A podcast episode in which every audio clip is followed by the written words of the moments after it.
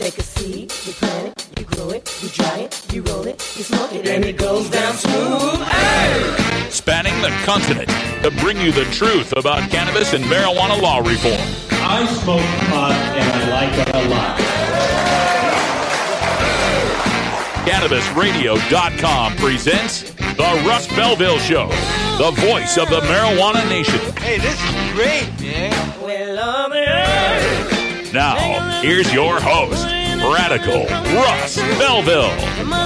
Good day, tokers and tokettes and non-toking lovers of liberty. It is Wednesday, December 28th, 2016, and it's got to be 420 somewhere in the world. And only four more days left in this miserable 2016.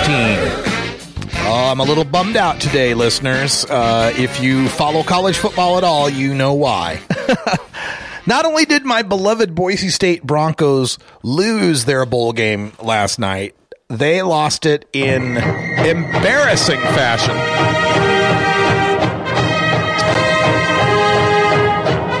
Yeah, it was pretty disappointing. Boise State lost to the Baylor Bears, which means I owe an ounce of fine marijuana, fine Oregon herb, to my friend uh, Cliff Duvall, the head of NORML of Waco Inc. Of course, Waco is where Baylor is located.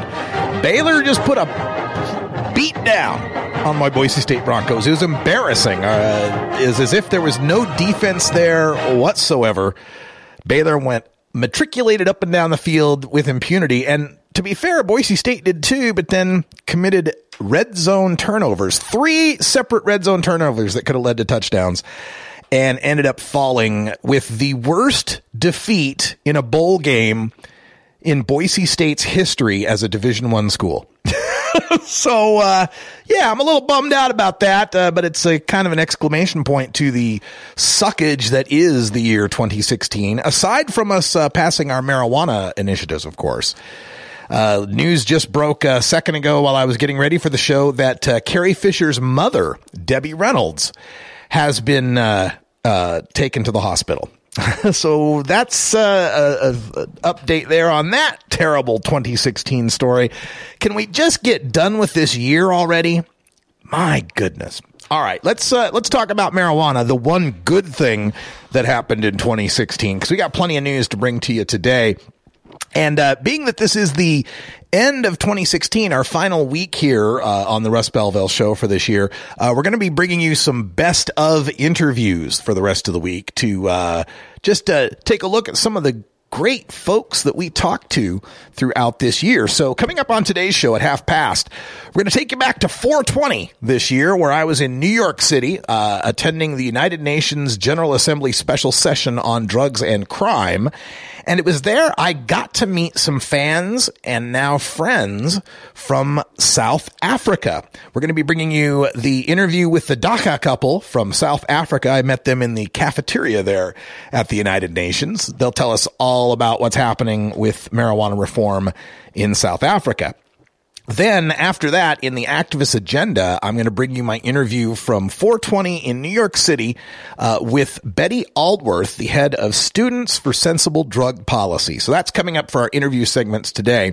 Also, in this first hour, we'll have time for some drug war data mining. Uh, in the data mines today, I took a look at a study that's been getting a lot of ink uh, and a lot of pixels online uh, from UC Davis, which says that after Washington state legalized marijuana, kids' perceptions of harm went down and more of them started smoking. It's a fantastic bit of uh, prohibition propaganda that does the best cherry picking I've seen in a while. We'll uh, debunk all of that coming up in Drug War Data Mines. Also, in Behind the Headlines, our cannabis focus will be on the concept of indica versus sativa and how Max Montrose, head of the Trichome Institute, says it doesn't really mean what you think it means. All that's coming up right after the Cannabis Radio News, and that's right after this first break. So stay tuned. We'll be right back in a minute. This is the Russ Belville Show on CannabisRadio.com. Cannabis use isn't the only thing growing, so are we. Grow with us. CannabisRadio.com.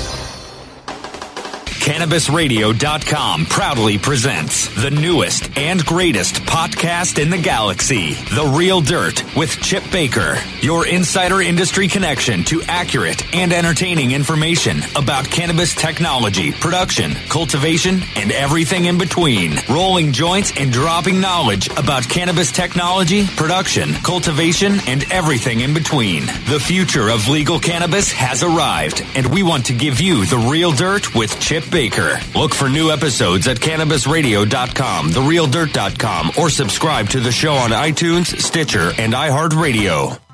Doc Rob, the concierge for better living.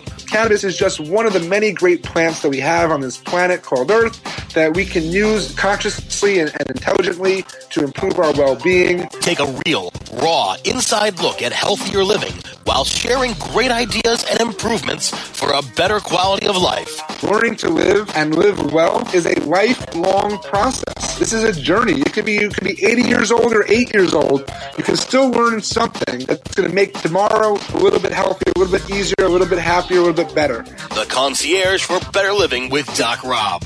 Only on cannabisradio.com.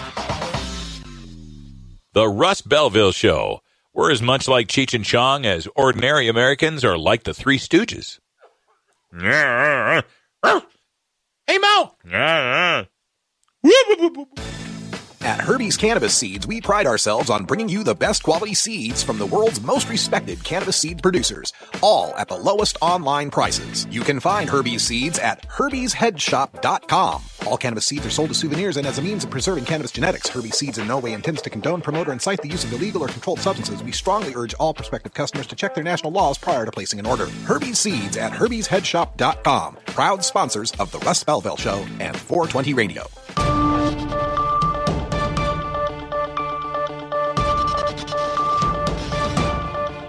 It's time for the Cannabis Radio News. Covering the latest headlines in consumer cannabis, medical marijuana, and industrial hemp. Cannabis Radio News is now available exclusively at cannabisradio.com. Now, your marijuana headlines in 4 minutes and 20 seconds. This is Cannabis Radio News. This is your Cannabis Radio News for Wednesday, December 21st, 2016. December 28th, 2016. My apologies. The Massachusetts legislature approved a six month delay in several key pris- provisions of the state's new recreational marijuana law, including the licensing of pot shops, angering backers of the voter approved measure. The House and Senate passed the bill without a public hearing and without debate during lightly attended informal sessions in both chambers Wednesday. The ballot initiative that allows adults 21 and over to possess and use limited amounts of recreational marijuana and grow as many as a dozen pot plants in their homes was approved by 53.7% of voters on November 8th and took effect on December 15th. The action by lawmakers doesn't change that, but what it's almost certain to do is push back the timetable for opening retail marijuana stores from the beginning of 2018 until the middle of that year. Delaying key deadlines for six months will give legislators more time to improve the current law by considering issues that were not included in the ballot question, House Speaker Robert DeLeo said in a joint statement. Caregivers' ability to grow hundreds of Colorado marijuana plants, which some claim is supplying the black market in and outside of the state, is about to be uprooted. Beginning January 1st, the maximum number of plants marijuana caregivers can grow will drop from 495 to 99, one of the most sweeping changes to the caregiver program since Colorado voters approved medical marijuana in 2000. The move has been hailed by law enforcement officials as a necessary step to combat what they say are illegal grows masquerading as legitimate caregiver operations, which they fear are helping supply the black market. Towns and cities around the state are taking a cautious approach to the new Maine marijuana law that legalizes marijuana and are considering moratoriums on the sale of the drug within their limits. Maine voters approved the referendum in November and the Secretary of State's office signed off on the results Wednesday, but it could be months before the state completes the rulemaking process governing the legal cultivation and sale of marijuana. Meanwhile, the Maine Municipal Association is advising towns and cities to adopt moratoriums to prevent, quote, unwanted developments, end quote, with new marijuana businesses until the regulations, including local guidelines, are approved. Officials in more than 30 municipalities are at least considering local moratoriums and other measures that would ban pot sales. And at least 11 communities, including some of the state's largest cities, such as Portland, South Portland, and Bangor, have okayed six month moratoriums on marijuana related businesses. A small Southern California town is moving to require a costly permit for residents who want to grow marijuana in their own homes. The Desert Sun reports that the City Council of Indian Wells, population roughly 5,200, passed an ordinance recently that would force home growers to register for a permit and pay $141 a year for the privilege. Growers would have to submit to a home inspection to demonstrate that they're hewing to the six plant limit mandated by Prop 64 and have adequate ventilation and security on their grow rooms. The council voted four to one in favor of the rule. Councilman Ty Peabody, who abstained, told a Desert Sun reporter that, quote, I just don't believe in marijuana, end quote. Richard Miadich, the attorney who drafted Prop 64, said, quote, I believe requiring a permit to track those persons growing indoors would likely be viewed as a form of reasonable regulation as long as any associated fees didn't result in a de facto ba- ban, end quote. UC Irvine Law School Dean Erwin Chemerinsky disagreed, saying that, quote, this goes significantly beyond what the state law allows local governments to do, end quote. A Gooding mother who gave her daughter butter infused with marijuana to treat the girl's seizure like symptoms has been denied custody of the child. The Idaho Statesman reports that Kelsey Osborne was charged in Twin Falls County with a misdemeanor count of injury to a child. In Jerome County, she fought a legal battle for custody of her children. Osborne gave her three year old pot infused butter to calm her and help with the seizures. When she later took the toddler to the doctor, she tested positive for marijuana and the doctor reported it. The incident prompted the Department of Health and Welfare to take Osborne's two children and place them in custody of her ex-husband. Her lawyer Tom Curl said Thursday that the judge ruled that for now, Osborne still cannot have custody of her children. This has been your Cannabis Radio News for Wednesday, December 28th, 2016. I'm Russ Belville. We don't limit how much you smoke, and we don't limit where you listen. Cannabis Radio is now on iTunes, Stitcher, and iHeartRadio.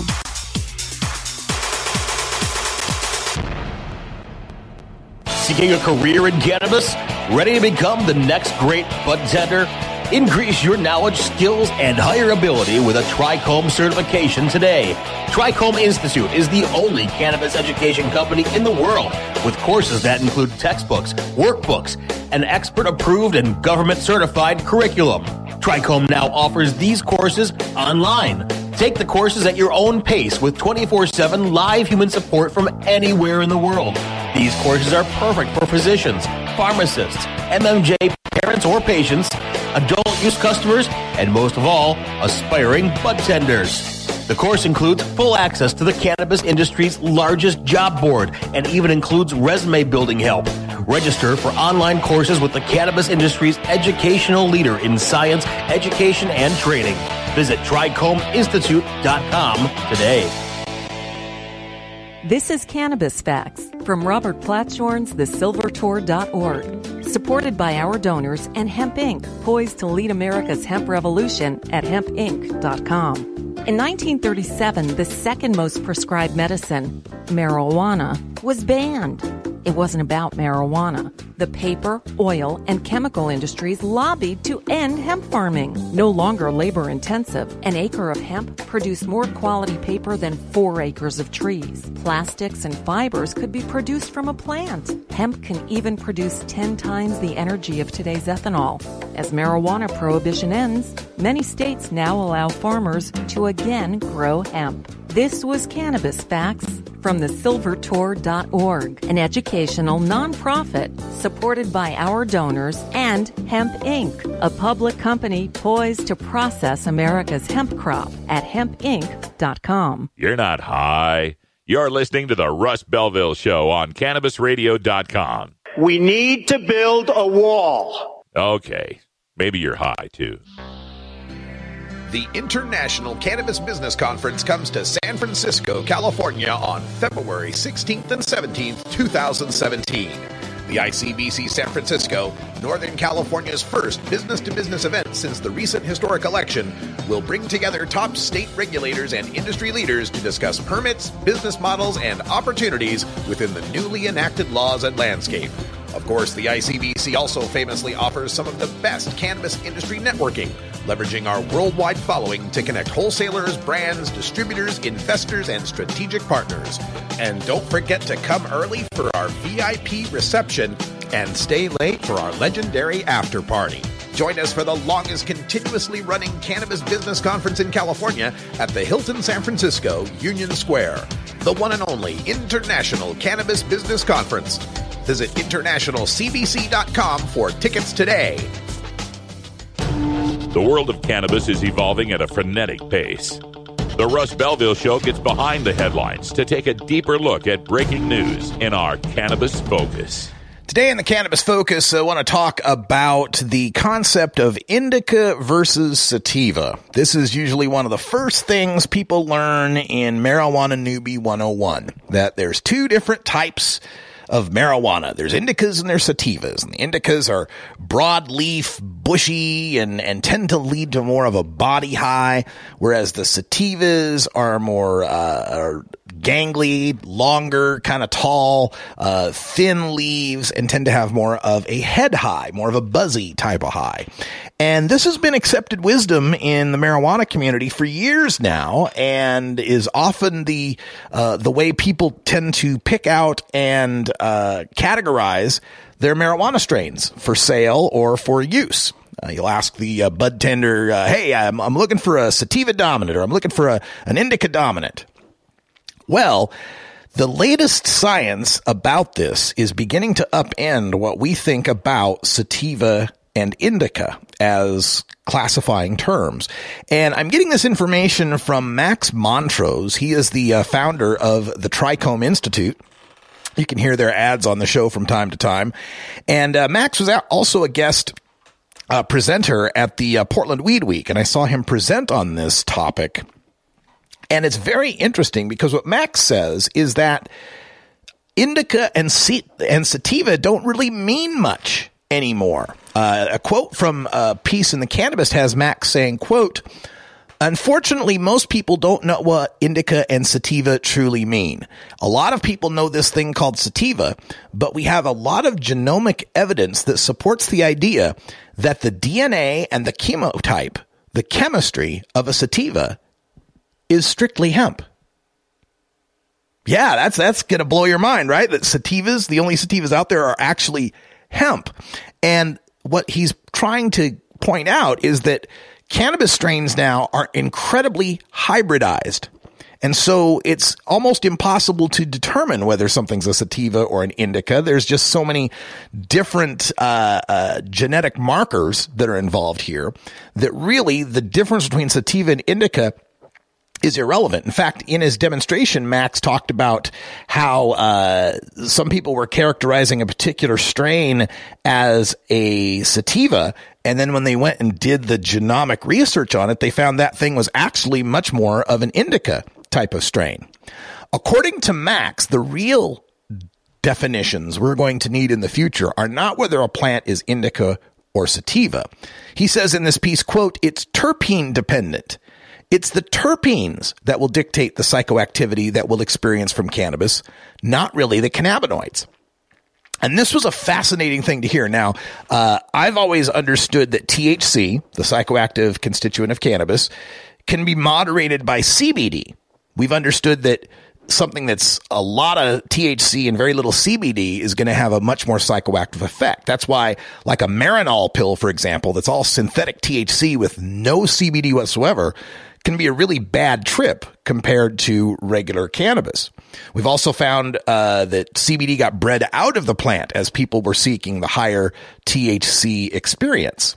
But according to Max and the Trichome Institute, how THC affects us is regulated by the CBD. It can be down or up regulated by the CBD, but how it affects us can be affected by the terpenes. In fact, he says that it's myrcene that can cause what we tend to feel is the sativa versus indica difference. That is, The strains with less than 0.4% myrcene tend to be more, tend to make THC act like a body high, whereas the strains with greater than 0.4% myrcene tend to make the THC flip and become more of a head high.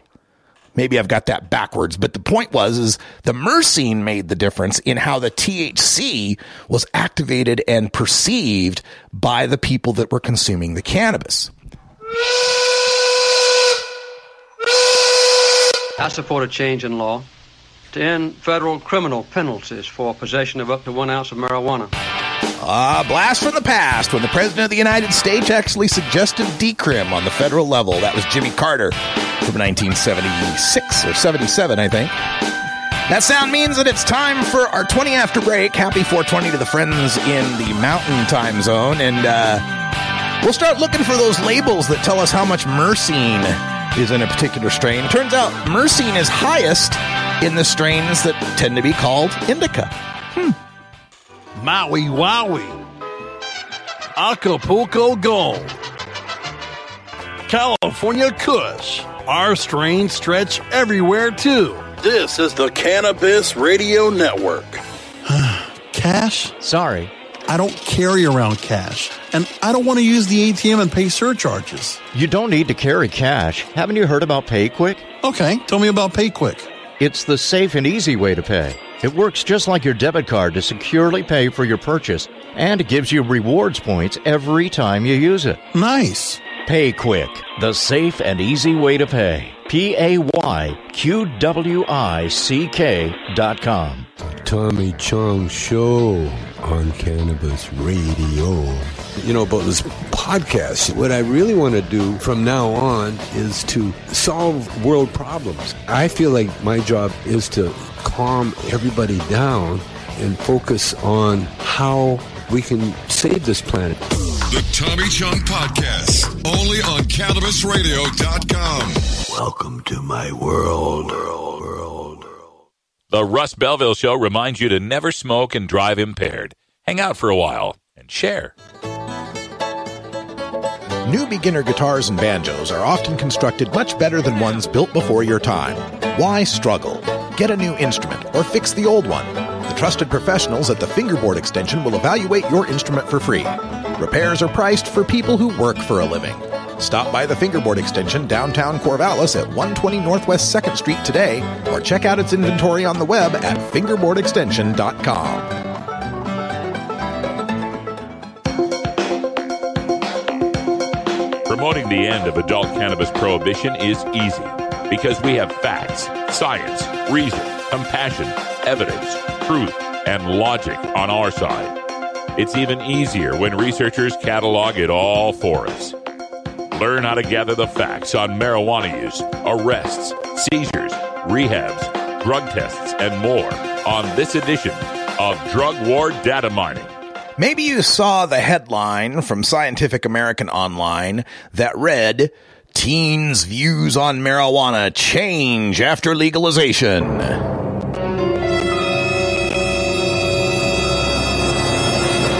Numerous media outlets repackaged the story, and it was based on a study from the University of California at Davis. And it's a perfect example of prohibition propaganda at work. Let's start. Here's, here's the claim from the Scientific American piece. In Washington state, eighth graders' perception of marijuana's harmfulness fell by about 14% from before legalization, 2010 to 2012, to afterward, 2013 to 2015. Similarly, among 10th graders, the perception of harmfulness decreased by about 16%. Additionally, the proportion of kids reporting marijuana use in the previous month rose 2% among 8th graders and about 4% among 10th graders over that same period. Oh, okay. So the headline teens views on marijuana change after legalization. It wasn't it wasn't so much that teens views on marijuana changed after legalization. It was that washington teens views changed after marijuana legalization. Okay okay. But they just mentioned 8th and 10th graders. Aren't aren't high school seniors also teens? Well scientific american explains quote There were no significant changes in perceived marijuana harmfulness or use among 12th graders in Washington, however. The researchers speculate that older students may already have a fully formed opinion of marijuana. oh, okay. So it's not that the Washington teens' views on marijuana changed so much as younger Washington teens' views changed on marijuana following legalization. A legalization, by the way, that happened in late 2012, but didn't provide for the state's first legal marijuana shop until July of 2014. Hmm. Okay. So why are we looking just at Washington? I mean, I understand that Colorado legalized marijuana in that same time frame. So did the younger teens in that state also find marijuana less harmful and increase their usage of it? Well, Scientific American explains, quote, Additionally, the researchers didn't see any significant before and after legalization differences among students in Colorado. Possibly, they say, this might be because adolescents there were exposed to a robust medical marijuana industry before its recreational use was legalized. oh, oh, okay, I see. Since 2009, the existence of commercial medical marijuana transactions in Colorado already made those teens less fearful of marijuana and more likely to use it because because Washington state's commercial medical marijuana transactions since 2009 uh, somehow don't count. Uh, I guess it's because they were technically illegal, and you know, teenagers really care about such things. Mm-hmm. Right. Well, folks, you know me, I like to look shit up, and when they refer to this data, I like to fact check it. And according to the UC Davis researchers, they use data from the annual Monitoring the Future study. The problem for me is that Monitoring the Future doesn't provide state level data online, and I don't know how the UC Davis people got a hold of it, but there is another data set. It's the National Survey on Drug Use and Health, and it's a larger survey, and it does provide me with state level data to peruse. Unfortunately, I can't break it down by 8th, 10th, and 12th graders but I can break it down by the 12 to 17 age group. That shaves off the 18 year olds who'd be in 12th grade who are more likely to use marijuana, but it also adds the 12 year olds who aren't in eighth grade yet who probably use marijuana less. So I think it's kind of a wash. Let's see how that stacks up against the UC Davis hypothesis. At first glance, the data seems to back up UC Davis at least about Washington, they saw the greatest decrease in harm perception from 2009 to 2014. It went down 42%. And their teen use shot up by over a quarter. And the other state to legalize, Colorado, saw its harm perception drop by over a quarter and its usage increase by over a quarter. So, hey, maybe there's something there. The two states that legalized, perception dropped and use went up. But if you look deeper at the only two other states that posted greater increases than the two legalized states. You find Utah, which increased uh, usage by about half, and North Dakota, which increased by over a quarter. And if I recall correctly, they didn't legalize marijuana and they didn't have any active medical commercial transactions, did they? In fact, since 2009, Utah has consistently been the state with the greatest perception of harm from marijuana, and North Dakota has consistently been in the top 10 for states with the greatest perception of harm from marijuana. And yet they had two of the top four increases. In fact, they had the top two increases. Hmm. Here's some other tidbits of information we can get from all of this data. Six of the top 10 states with the greatest decrease in perception of harm were prohibition states. Three of the top 10 states with the greatest decrease in the perception of harm also saw decreases in marijuana use. Over half of the states saw declines in teen marijuana use, despite every state having a declining perception of harm. Massachusetts' perception of harm decreased the least. It's been virtually steady since 2009, yet their teen marijuana use decreased by 13%. Minnesota, Tennessee, Ohio, and Illinois are all right in the middle of the pack, right near the U.S. average for the decline in perception of harm. And none of those states had medical marijuana in that time frame. Yet Ohio and Illinois use declined by double digits. Minnesota and Tennessee use went up. California, you know, this, this idea that, you know, Colorado had a robust industry and so the kids already changed their minds. Well, California had the most robust medical marijuana market predating Colorado and Washington by about a decade. And yet California's perception of harm dropped a quarter and its usage remained the same.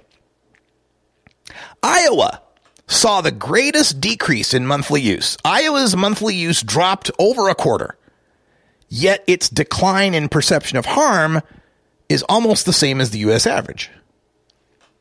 And finally, two of the top 10 states that had the lowest decrease in perception of harm saw increases in marijuana use. So there does not seem to be a correlation here between declining perception of harm and rising use among teens.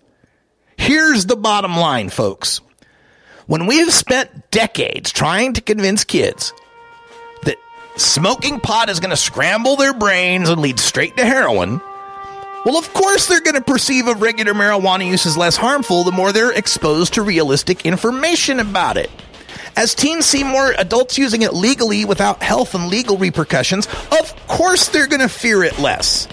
Using teens' realization that they've been fed reefer madness for drug education is no way to gauge whether they'll use marijuana.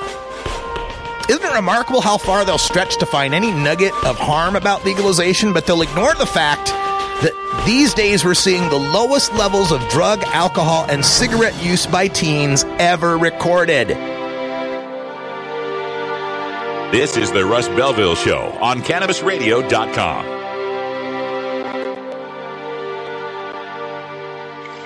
How high do you like your profit margin?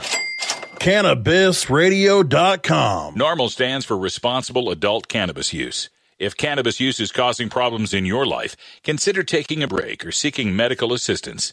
Consider ceasing cannabis use if you have a family history of mental illness. Don't drive or operate heavy machinery while impaired by cannabis use. Cannabis use is not without risks, even though the risks may be far less than those posed by legal drugs. You're listening to Radical Russ on the Russ Belville Show.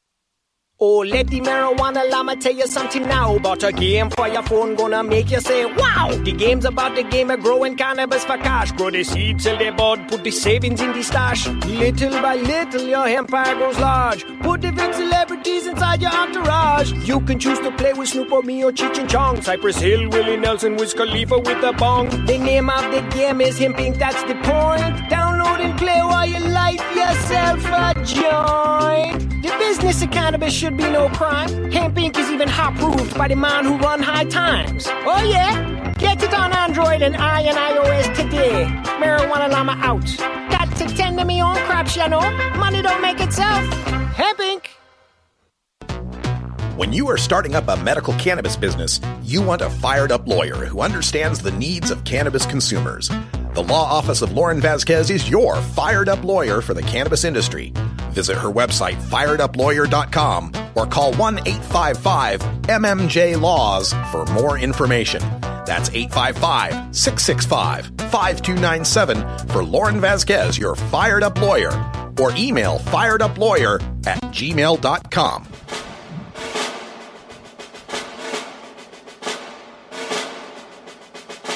One of America's leading exports over the past 50 years has been the global war on drugs. Through UN treaties, we have bent the world to accept our marijuana prohibition. Learn how our allies in Europe are fighting for their freedom as we go across the pond. Good day, tokers and tokettes. Once again, I'm here in the United Nations uh, cafeteria, and it just so happens that I've run into another set of international guests. I am here with the Dagga couple. You said it correctly. South Africa. I, I studied. I'm a radio guy. I have to learn how to pronounce things. So, uh, Dagga, of course, we were speaking Jamaicans earlier. They, Okay, they call it ganja man, ganja. the ganja man. But America, we just call it weed. But uh, tell us uh, your names and what the Dagga couple is all about. Uh, my name's Myrtle Clarke, and um, the Dagga couple was a term coined by the South African media after it hit the newspapers that we were arrested in our home on charges of posse- possessing dagga, and um, we decided to sue the South African government uh, on charges of uh, in, uh, enacting unlawful laws. So the newspapers got hold of it, and that's how come we called the dagga couple. And, and my name's Jules Stobbs. I'm the other half of the Dagga couple. And uh, we had three choices, Russ. We could have either faced seven years in jail for possession, because that's how it is in South Africa, or we could have paid a bribe, because that's how it is in South Africa. White people don't really get to jail in South Africa. We have some money, so we could have done that. Uh, but that would have given us a criminal record, and we travel a lot, so we would never have got a visa. We'd have a 10 year suspended. So, you know what? We just fought it, and we're fighting it, and we've set a precedent in South African law, and now we're hobnobbing it at the United Nations. And 10 minutes ago, they wouldn't let me in because I have the word cannabis on my shirt. Whoa.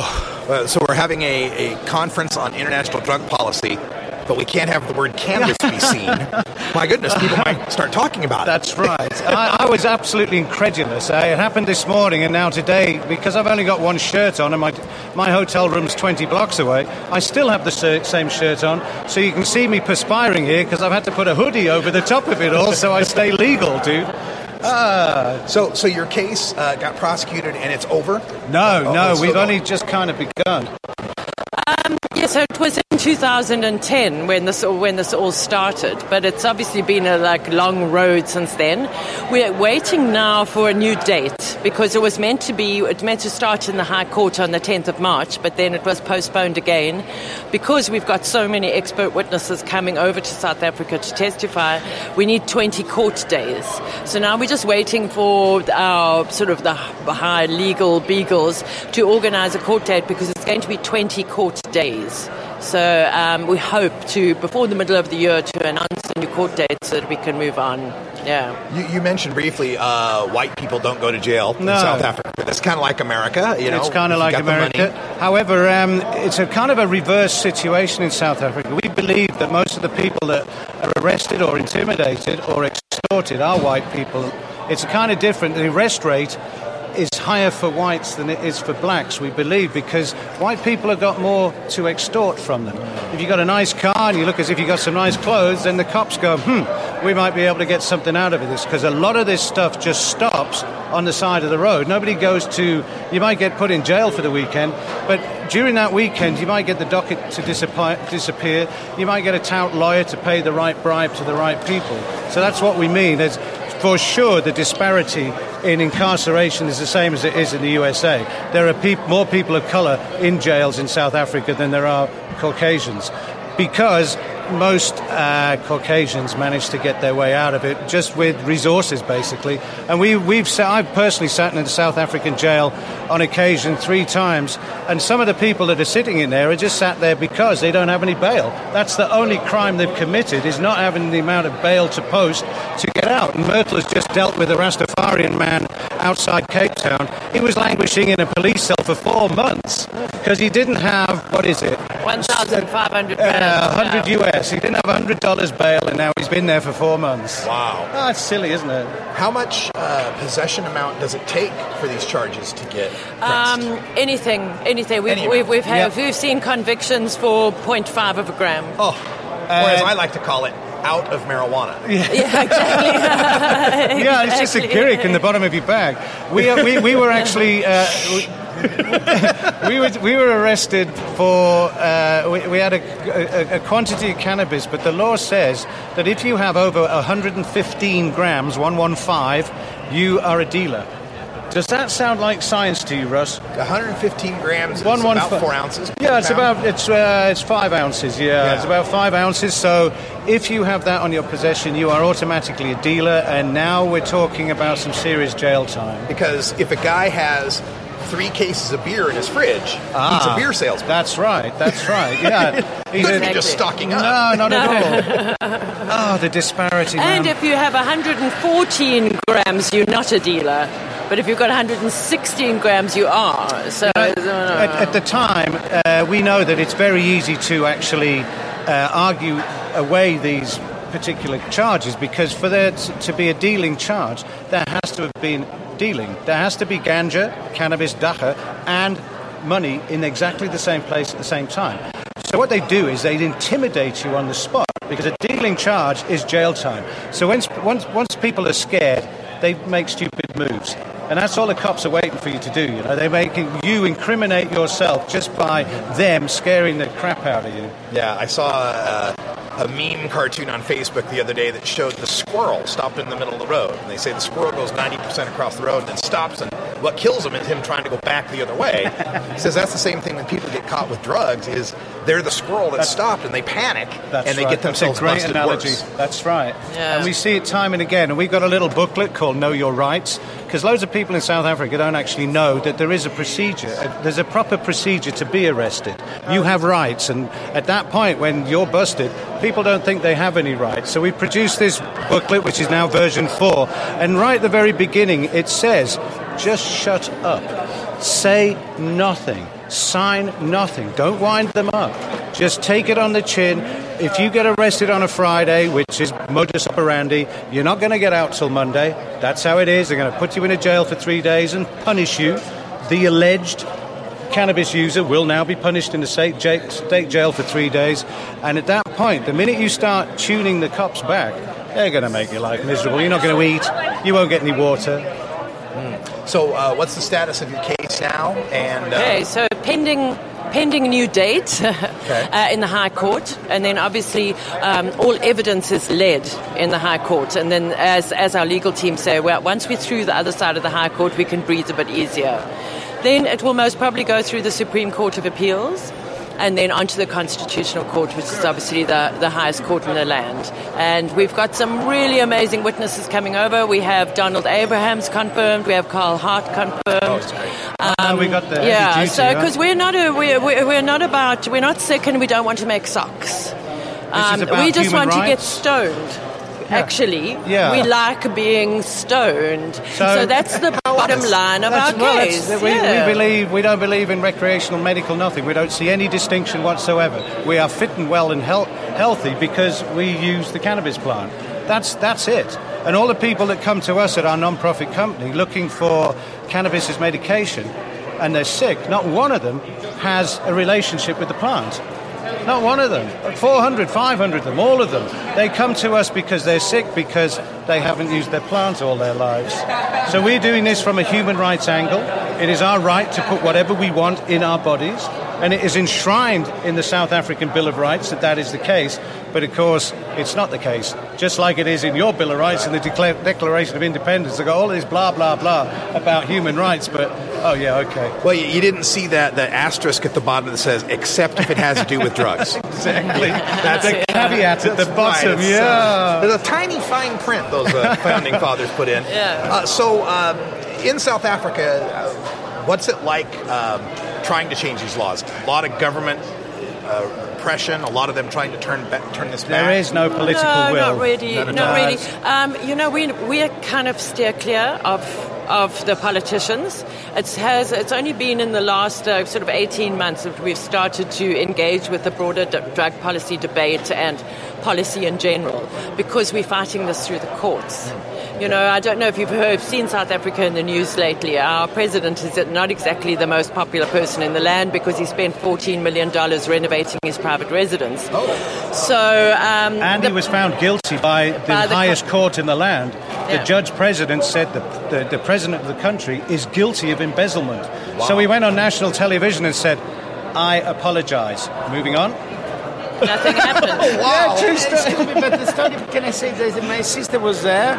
Said, that, yeah, this same guy in Zuma was accused of being raping the secretary. Yeah, yeah. And said, what? Uh, did you rape your secretary? Well, wasn't she didn't she like it? She got AIDS. Uh, yeah, but wash myself. That Yeah, was the answer. shower. Yeah, that's right. So that is, we have a, uh, a cartoonist called Zapiro, who's very famous for he, every time he draws the president, there's a little shower head sticking out the top of his head. As a, as a reference Yeah. to the fact that he slept with, he slept actually with a relative. Ah, It was a relative that he slept with, and um, he was un- unprotected sex, and he said, "Well, I had a shower afterwards." See. yeah, so this is this is the leader of the of our country, and So this is um, the person we're expecting to make science and evidence based Not decisions exactly. on. So that is that is ex- that's exactly why we are not doing. Obviously, it's not the courts that change the law; it's the, it's the politicians that change the law ultimately.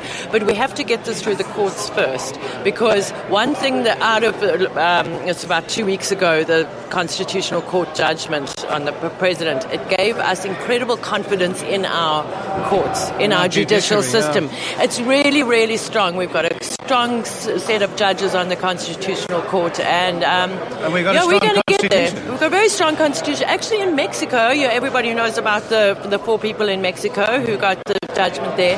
They used the South African Constitution there as an example for that case.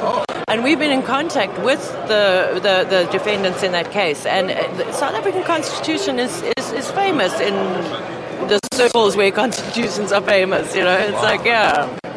Did you have something? No, no, just asking, what was the point in the Constitution that could help us out of the prohibition uh, strategies? Uh, what is the point in the It- it- Constitution? well, it's just based on human rights. A very, Yeah. very strongly worded human rights declaration, South African Constitution. Yeah, but uh, they could always say uh, we have to control drugs, etc. Or is it as Well, you know, you know, you know the way that the Mexican judgment was worded was so poignant.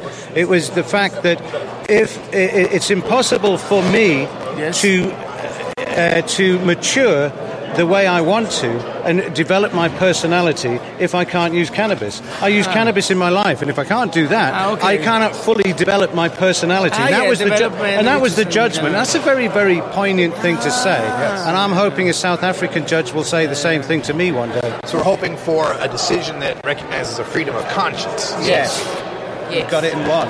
That's my fight. Cognitive liberty, the sovereignty of your body. It's not rocket Is it science. Alexander Shulgin? Yeah. Yes. Exactly. Yeah. If I'm, if this is the border, and if I'm not the sovereign Right. past this border, completely. Yeah. And also the whole principle of a victimless crime is also, you, Yeah, you know. our mantra actually on, a, on our stickers is, "I am not a criminal," because I'm not. I'm a really hard-working, tax-paying person, but I happen to use the cannabis plant. So check this check this out, folks. Go to the website daggacouple.co.za.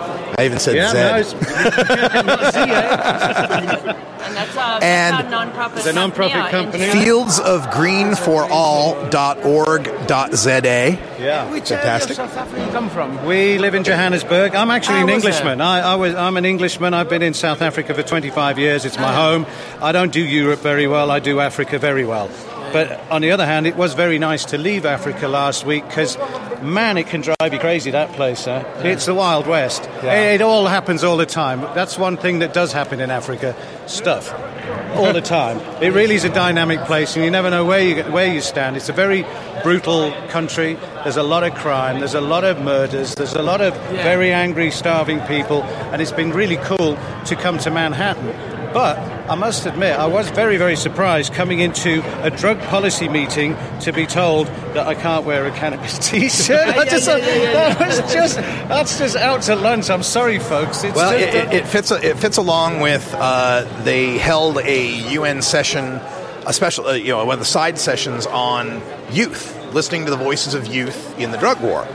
There was not a single young person on the panel, and all the SSDP people who showed up, all the kids who showed up to go to it, weren't let in. Right. Well, Isn't that just how it is in this Yeah. building? It's like yeah. lots of stuffy old white men running the show, eh? Yeah. It is. And w- but one thing I did hear on the first day was, for the first time ever, a president, Yes. not an ex-president, a real live incumbent president say legalize already. And that was the man from Mexico. The Mexican president. He say legalize everything? He said, no, cannabis. He said, we've gone past decriminalisation now. Just legalise this plant once and for all, and let's get on with it. And I've never heard an incumbent president say that ever.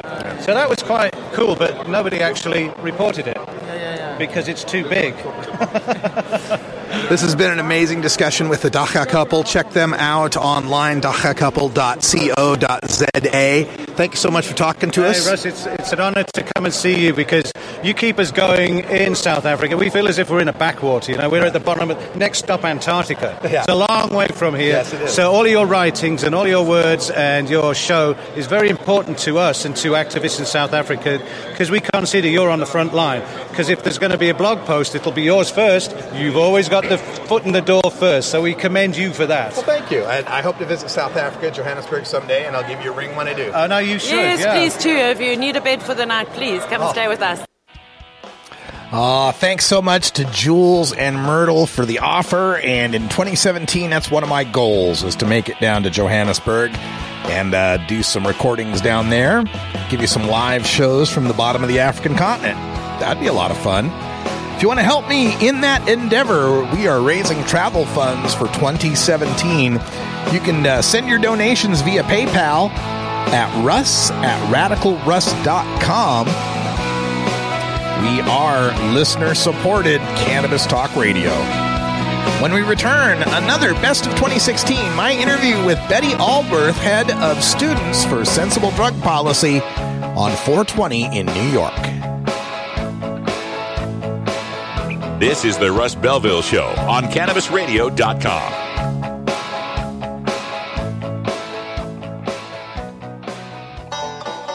Seed to sale, clicks to conversions, and more. You're listening to the Cannabis Radio Network. Equio, New Frontiers cutting edge big data platform, puts the information and answers you need right at your fingertips in real time to help you more effectively run your cannabis business. Go to www.equio.io to sign up for your free membership today. Again, that's www.equio.io. Run with New Frontier and let us help you conquer the wild. I'm Radical Russ from the Russ Belville Show. Senator Mark Madsen of Utah. Mark, welcome to the show. Everybody kind of turns a blind eye. They obviously have to go to some other state. Representative Lou Fredericks. We're going to get something on the order of nonviolent possession offenses. State Representative Kathy Tilton. Where does it go from personal use to commercial use? It's the Russ Belville Show, the NPR of POT, weekdays live at 6 Eastern, 3 Pacific, exclusively on CannabisRadio.com. The Russ Belville Show is blogging and podcasting daily at radicalruss.com. Hey everybody, it's Radical Russ here from 420 Radio, inviting you to be like me and get your ink done at Lucky Horseshoe Tattoo, Fort Worth's most female-friendly, clean, sterile, awesome tattoo shop. Thomas and his crew are true artists who can design you a custom piece or use a design you bring in. Lucky Horseshoe Tattoo also offers all styles of tattooing as well as piercings and all-around fun. In the DFW area, stop by Lucky Horseshoe Tattoo and tell them Radical Russ sent you. Trust me, it'll feel awesome.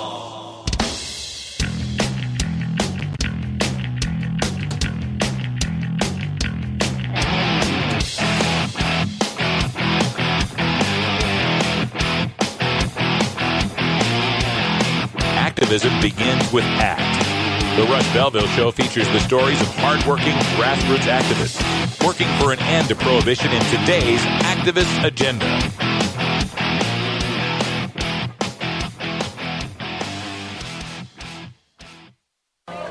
Radical Russ here at Dag Hammarskjöld Plaza, UN building area in New York City. We've run into Betty Aldworth, the Executive Director of Students for Sensible Drug Policy. Betty, how are you doing? I could not be better, Russ. Could not be better. Thanks so much for uh, being here with us. It's been my pleasure. Your SSDP 10th conference was my first ever, and I really, really enjoyed it. Give me your thoughts on the conference, and we'll talk a little bit about this. Oh, the conference was incredible. We had 150 more people at conference than ever before, more than 100 more students than ever before. And uh, as Tom Angell just reminded me, think of how many new Shalene titles we made at that conference, right? Like we we brought so many young people together to have these incredibly important and in-depth conversations about drug policy and how it affects their lives and how they can continue to spread the message. Um, and had a wonderful celebration of our network and our community. Do you have any count of how many states and countries attended? As a matter of fact, it was at least 35 states and at least 16 countries represented. I know, it was so exciting. And we were able to partner with the Caravan. The Caravan for Peace and Justice came up and met us at conference. They participated in our conference and we had our first ever session in Spanish. Uh, and then we all rode up this morning together to New York. And that's what we're seeing here with all the artwork and displays. Yes, here today we are seeing art produced by young people um, uh, displayed here on Hammarskjöld Plaza right outside the United Nations. Um, and uh, have about, oh, I'd say 100 students and, and many other community members here to participate in this action and um, spread the word a bit about uh, these this um, uh, you know the, the work that we're doing to end the war on drugs. What a wonderful time for it. The United Nations General Assembly is happening starting tomorrow, running over 420 and then 421. Uh, I assume you'll be there? We will be inside the United Nations and at various associated events uh, outside with the uh, the Museum of Drug Policy and the Stop the Harm Coalition, uh, both of which are working to ensure that we're spreading the message so far beyond New York, um, and are able to um, you know enlist as many allies in this movement end the war on drugs as possible. What, if any, are the differences between a 2006 SSDP freshman and a 2016 SSDP freshman? That is such a good question. I, I don't think I've ever gotten that question before. Um, you know, a 2016 SSDP freshman is just like any other freshman, which means they are somewhat more socially engaged, somewhat more civically engaged, and have higher expectations of their political engagement and the results that they expect from it um, than ever before. We've seen a, a consistent upslope for the past mm, 30 years, maybe, in terms of you know the impact the young people think that they can have on the world around them and the investments that they're ready to make in it.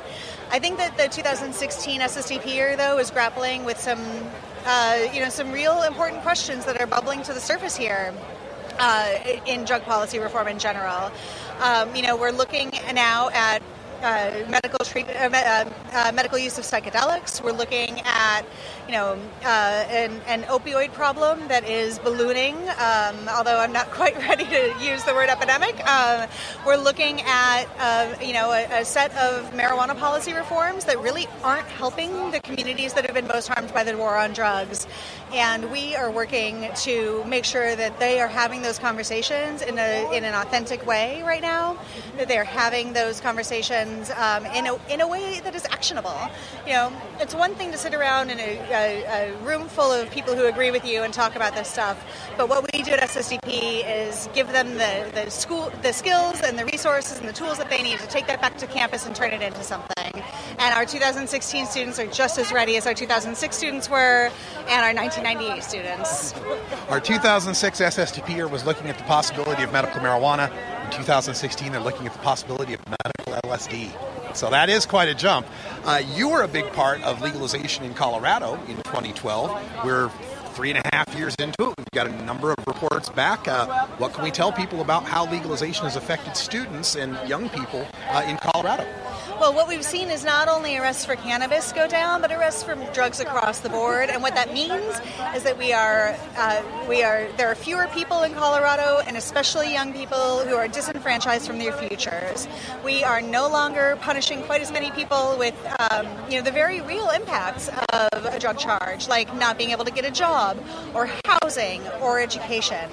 And um, you know, I for one am quite pleased with the results so far in Colorado. Colorado. I think that the social outcomes have been, um, you know, relatively stable, which is kind of what we expected.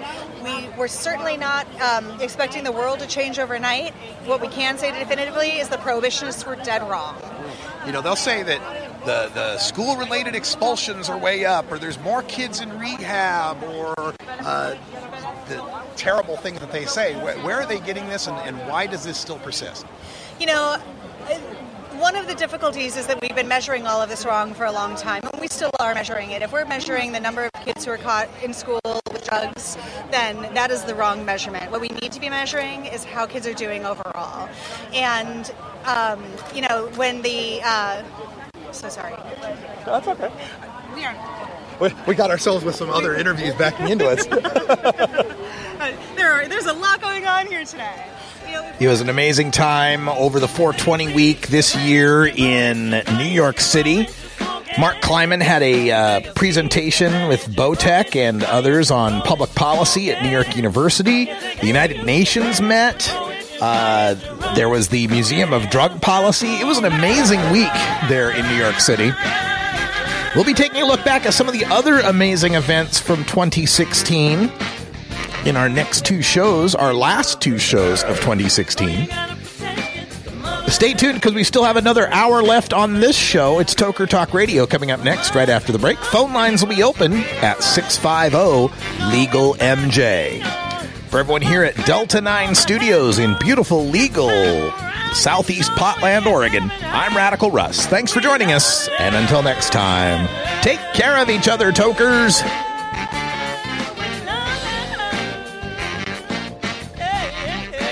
This is the Russ Belville Show.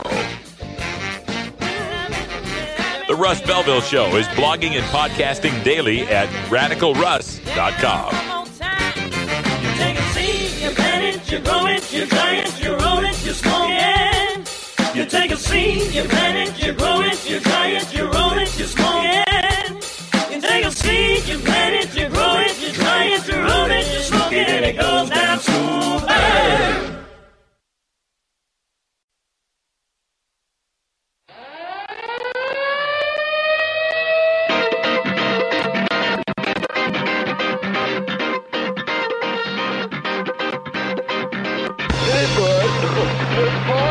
It's time for Toker Talk Radio, the voice of the marijuana nation. What are you people? On dope? Where you can toke. I inhale. Uh, or you can talk. I experimented with marijuana and didn't inhale. Or you can toke and talk. 10 federal criminal penalties for possession of up to one ounce of marijuana. While we talk about toke on Toker Talk Radio. So, by the way, when it comes to pot, you know, if you're 40 years old, you live in a log cabin in Oregon, you got 12 giant pot plants in your backyard, have a ball. Live from beautiful Portland, Oregon at Rolla J Studios. Hey, this is great. Just like cannabis.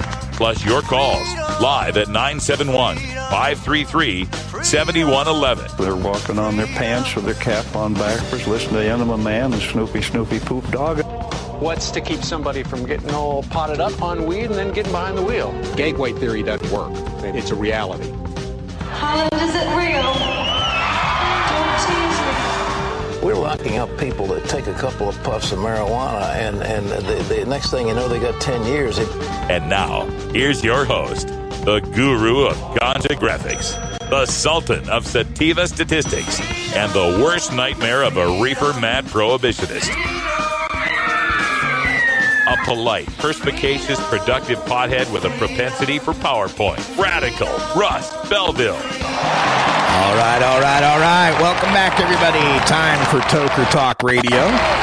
So glad to have you here joining us on this beautiful Wednesday afternoon or evening if you're farther east. Earlier in the show, we uh, did a piece on UC Davis, this study about uh, teen perceptions of uh, marijuana's harms in Washington state versus the increase in use in Washington state. And this is supposedly supposed to scare us. Oh my God, we legalized marijuana and more kids are using it. Quick, we better start locking up brown people again. I mean, that's really like, what's their, what's their response, right? Like, uh, suppose we study legalization and it does turn out that, oh my God, we legalized pot and teen use went up 25%. So what, so what? What would the response be?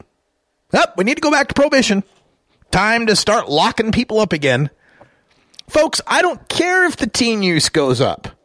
We're going to have to find some other way to deal with it.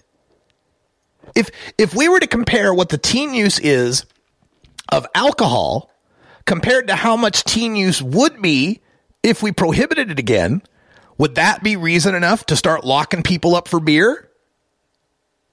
I could probably make the case that teen use would go down if we completely criminalized alcohol to the level we completely criminalize marijuana, I can bet you dollars to donuts that the teen use is going to go down. Is that justification to lock up adults for beer? If it's not, then there's no justification to lock up adults for marijuana. This is one of the fears I've got as we continue to legalize marijuana. And I've got a lot of them because it's kind of my job to think of worst case scenarios. But the fear I've got is that we that we might bet too much. We might put too much credence into the values uh, to the results that we get from marijuana legalization, right? Oh, we legalized marijuana. We made so much in tax money. Oh, we legalized marijuana, re- reduced all these arrests. Oh, we legalized marijuana and teen use didn't go up. Oh, we legalized marijuana and traffic fatalities went down, right? And these are good things to note. I, I don't disparage that at all. I mean, it's great that we're getting that info out there, but what if it changes?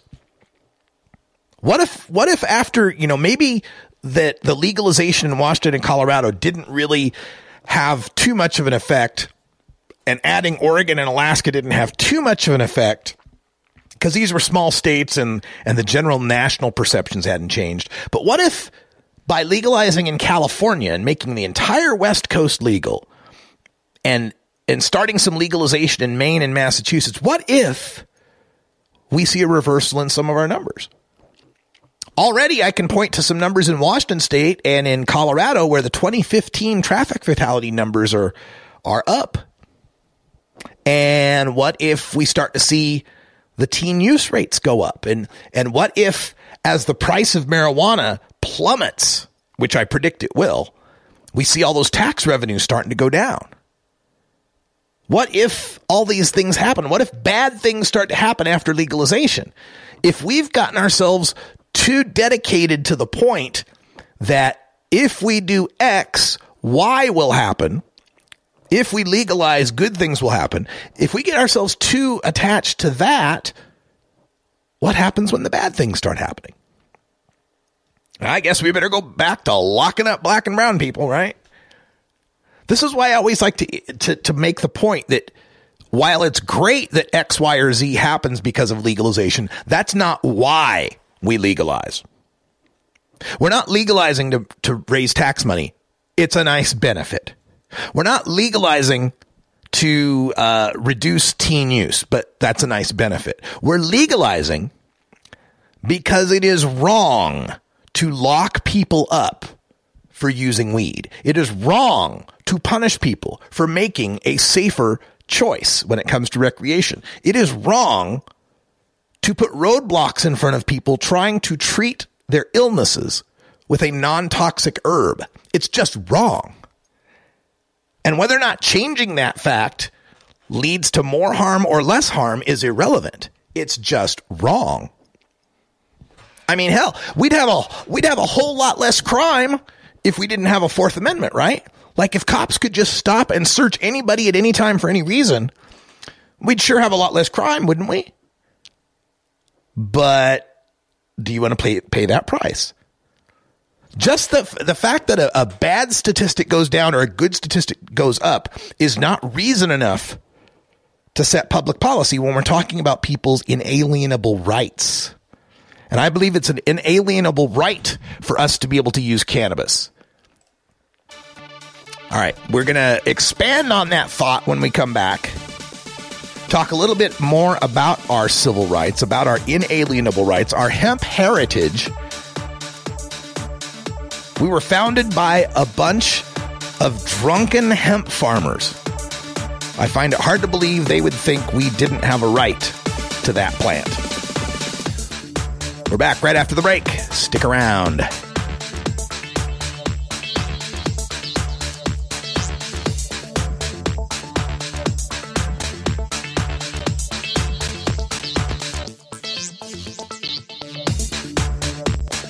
This is the Russ Belville Show on CannabisRadio.com.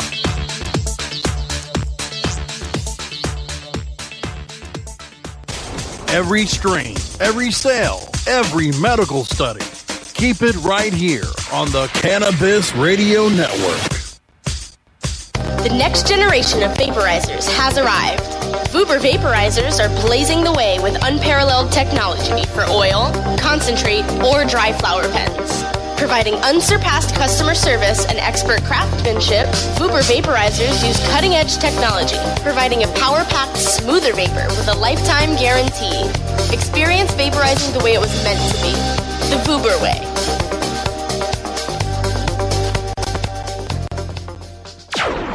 Tommy Chong is ready to cut through the smoke and change the tone of Tilk Radio. You're going to be a great granddad. Pretty cool. Morgan is Rae Dawn's son. Uh, Morgan and his wife Tracy, they've been trying to have a baby for quite some time.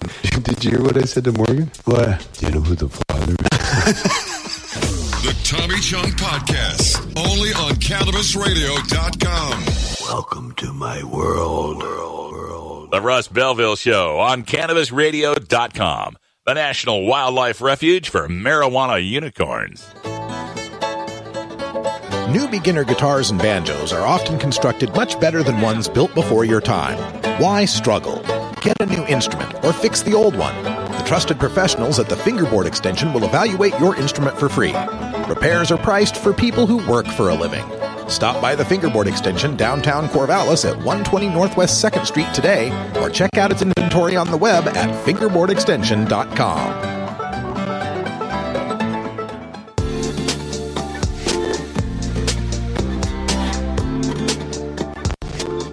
Most of us pirates, we go on vacation to North Dakota, you know, because they've got a town called Argusville. Arr, arr, arr. What are you smoking there, boy? This is Dan Michaels from DanMichaelsAudio.com, and you're listening to Radical Russ on CannabisRadio.com. All right, welcome back. About 10 after the hour here, and we were talking about our inalienable rights as cannabis consumers and how legalization is just understanding and, and accepting and enshrining that right. And, and not even really, not even really to the extent that we deserve it, right? I mean, we're just barely crawling out of our uh, uh, our Emancipation Proclamation at this point. We, we're still not to the point of Loving v Virginia or the election of Barack Obama, right? We're still at the just barely no longer being uh, uh, persecuted phase. And it's something that's frustrating to me because I think there's a there's a huge gap in how we perceive well, I think I know there's a huge gap between how we perceive reform and how the general public and our opponents are perceiving this. For example, oftentimes you'll hear people talk about how popular medical marijuana is. Oh my God, 28 states have medical marijuana. 89% of the public says people ought to be able to use medical marijuana. And when we hear that, we think of medical marijuana like, okay, I can grow a whole bunch of pot plants and I can harvest the buds from them and I can process them into oil and I can use that for my medical purposes, uh, whether I have cancer, a backache, anxiety, post traumatic stress, or I'm just bored on a Saturday night. That's what we think. Some of us are even in that all uses medical camp, right? Uh, it, it, it's all medical. But folks, our opponents and the general public don't think of it that way. When those polls are coming out where people are saying 70, 80% support for medical marijuana, they're talking about what they think medical marijuana is, which is okay, you're extremely sick and suffering, you're close to your deathbed, and you've tried all the other medications and all the other surgeries, and nothing else works. And so, as a last resort, we'll let you smoke some pot. That's what medical marijuana is to a lot of people. Not so much out west. Out west here we understand, you know, guy wants to grow a pot garden and so forth. It's no big deal. But when we start looking eastward, that's more akin to what the concept of medical marijuana is. So don't be thinking that, hey, we've got it made because everybody loves medical marijuana. Well, everybody loves highly regulated, doctor supervised, no quacks involved, no uh, pretend backaches on your deathbed terminal illness medical marijuana, sure.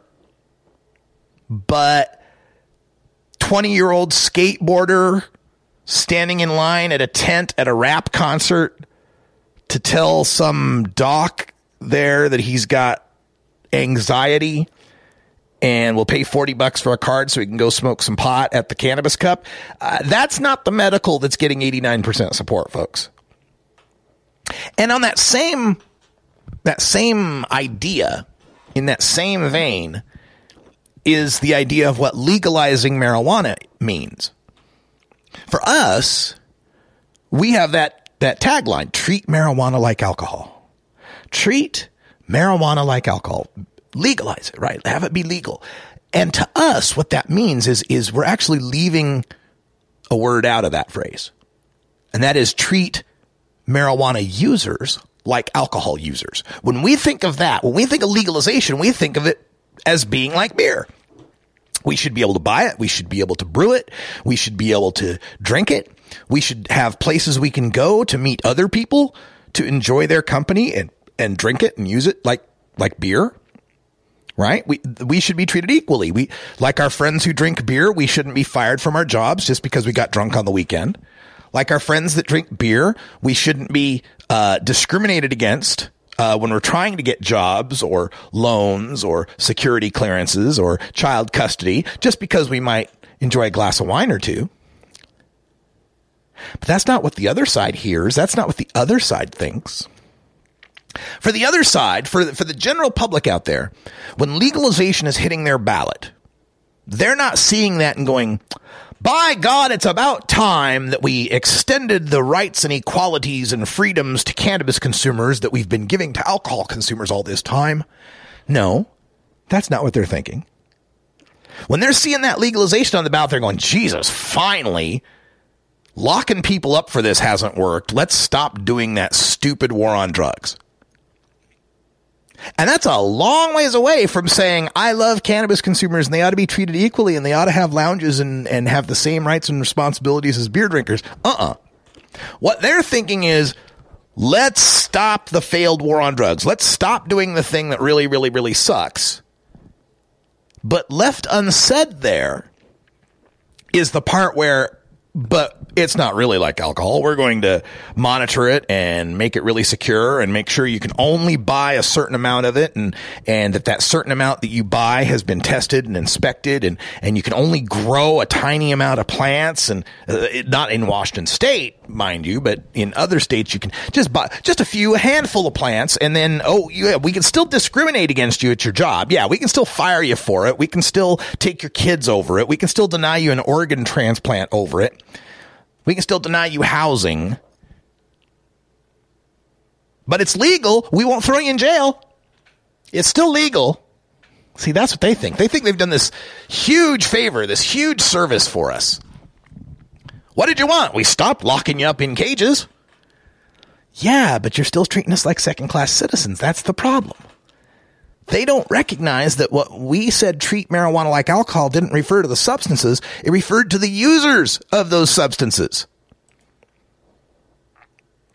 And so as we continue, we're going to have a quite a battle on our hands. Because as this country makes this right turn into conservatism again, I believe that as reform goes on, it's going to hew closer to the idea of it's still reviled. It's still a culture that needs to be put down. It's still a people who need to be surveilled. But we won't lock them up anymore. I see a I see a future coming of extreme control and paranoia. I see a possibility of of trying to shut down our marijuana markets. I know so many people say, "Oh, it's such it's a 20 billion dollar industry by 2020 or 30 billion or whatever it's going to be and all these jobs and all of this economic oh, they'll never want to turn that down." Really? You really don't think that uh, the pendulum could swing back on this one? Because first of all, think about the states where marijuana is legalized. Other than Alaska, they're all blue states. They're all coastal elite states, as the Trumpkins would call it. So, how much does hurting an economic engine in those states really resonate with the people who are going to be in charge? For them, it might almost be payback. I'll show you, you hippie liberals. Take away your your next green rush. We'll take away all of the plans you had to get rich over the next decade and fund your retirement and your kids' college. You don't think they'd be that vindictive? I lived through the Bush era, man. I, I believe they can be that vindictive. So that's one of my worries is that a lot of our a lot of our movement people, a lot of our activism and think tank type people, especially the ones that are more connected to some of the industries out there, are painting, I think, too rosy a prognostication for what we're going to see in the next decade. And I think, you know, the blinders might be on because it's in their own best interest, right? They don't want to sound the alarm that, oh my God, Trump's elected. He's going to pick Jeff Sessions as attorney general. And oh my God, the sky's going to fall. Whatever you do, stop investing. Don't invest in any of these companies, man, because, oh, the sky's going to fall. They don't want to say that. They want to keep everyone thinking, don't worry. The gravy train is still on the tracks. Keep investing, keep pumping money into our into our fledgling little companies. Everything will be fine. There's not going to be any raids. There's not going to be any audits. There's not going to be any problems. Trump's a businessman. He loves business. He'll never he'll never direct his people to go against the legal marijuana industry. No, he likes the profit and the business. Yes, so do his rich friends and all their stock in beer and pharmaceuticals. Excellent. Isn't life grand? Excellent! Got all those private prisons we still need to fill. Yeah, we were going to start getting rid of the private prisons. Uh, that was one of the major things Hillary Clinton was talking about, but not no more, folks. Telling you, I don't want to be right about this, and it feels weird to be kind of in the minority saying this, but I think there are some troubled times ahead for marijuana legalization.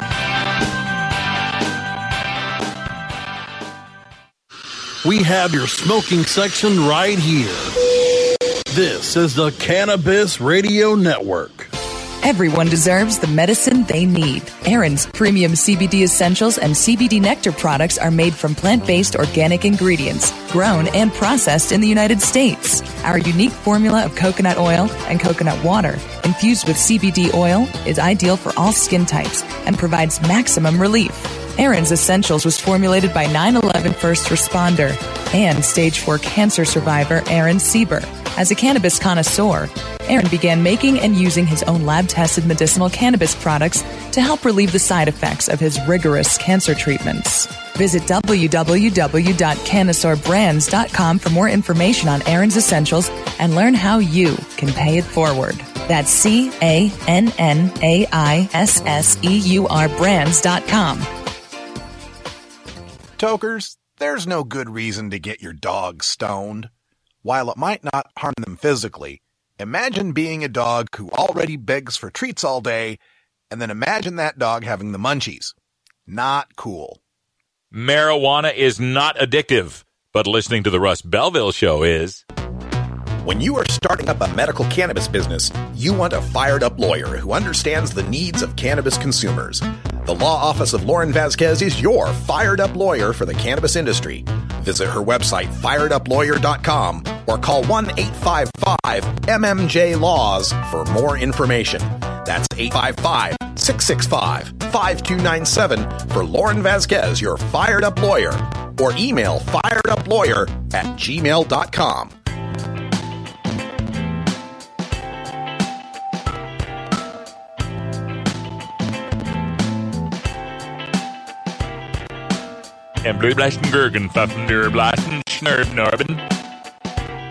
You're tuned into the Russ Belville Show, the voice of the marijuana nation, only on CannabisRadio.com. All right, welcome back, everybody. Hope you had yourself a good safety briefing. So uh, earlier today was talking about the perception of harm uh, for the kids. You know how much they fear the marijuanas, and how uh, our opponents think that it's important that the kids fear the marijuanas, or else they'll start using them. Oh, won't somebody please think of the children? Yeah. Won't we think of the children? And I I went I went through the data and showed you how there's really no good correlation between the declining perception of harm and increase or decrease in teen marijuana use. Some places the the perception of harm decreased a whole lot, but the marijuana use didn't go up. Other places, the marijuana use went up, but the perception of harm stayed the same. And vice versa, and contra and obverse. So every different arrangement you could think of, uh, you find in this data. No clear correlation. And the reason why is because the perception of harm is a bullshit stat.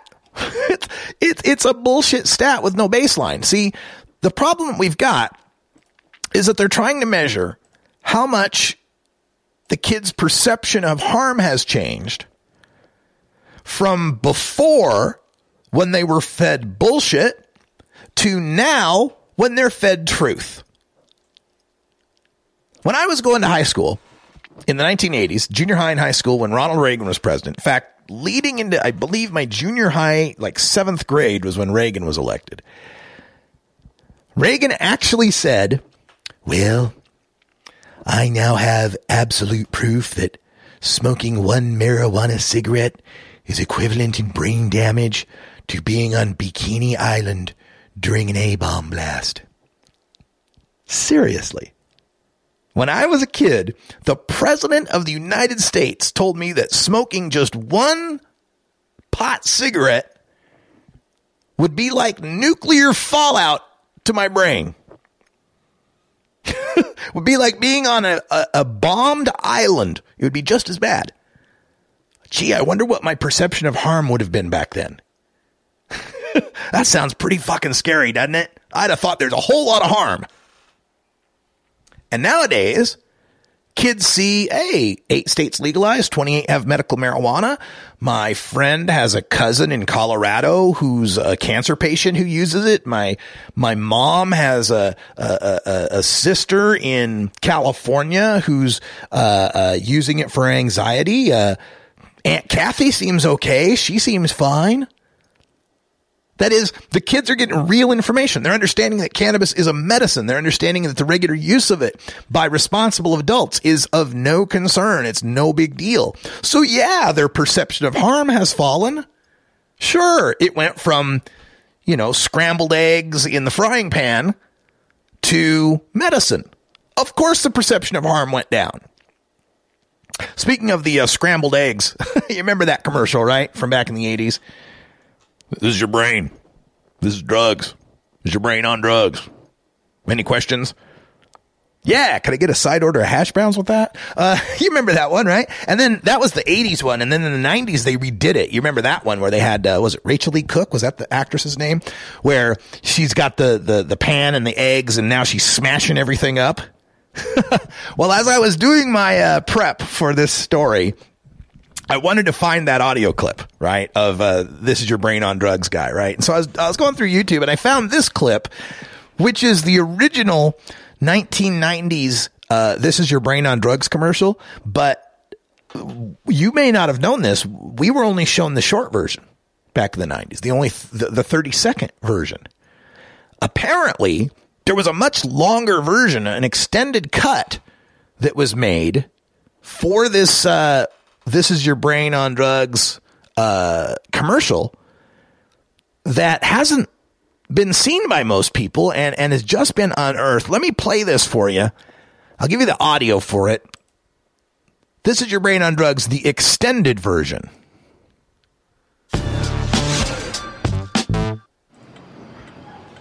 This is your brain. And this is heroin. This is what happens to your brain after snorting heroin. And this is what your body goes through. Wait, it's not over yet. This is what your family goes through. And your friends and money. And your job. And your self-respect and your future. Any questions? Yeah, we have a lot of questions. Why do you have to do this to every room in the house? I'm making a point, Dad. None of us do heroin, honey. What does all this symbolize? It means heroin smashes your money. Oh my god, she didn't even think it through. How else was I gonna make my point? I don't know. Just send us an email. But smashing stuff is dramatic. I told you, if you want to smash things, you go to the garage. But I need to express myself. No, you need to get a summer job. Uh, uh. My wine glasses. I got these from Pottery Barn, Rachel. Where are my stemlesses? You know, I've never done heroin, but honestly, Rachel, this makes me want to. No, this is what heroin does to your Hold life. on. This is way more damage than anyone on heroin has ever done. You know what people on heroin do? They sleep. And they wake up and they buy more heroin. Yeah, like Stuart. Wait, what? My dinner party tonight is officially completely ruined. Rachel, just go to your room, okay? You're welcome.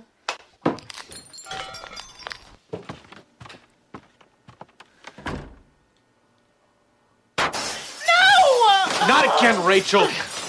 Shouldn't have given her that bedroom pan. You bought her a bedroom pan? Bedroom pan. I gotta stop her. Dad, can I have a bedroom pan? Oh. Thanks, Dad. The eggshells are like your brain. No, no, no. Your brain is like the yolk. The cutlery that doesn't break because that's your drive to do heroin. Sorry, I'm on a lot of coke right now. there you go. The extended cut of the This Is Your Brain on Drugs commercial. Of course, that's a, a parody, but uh, a funny one at that.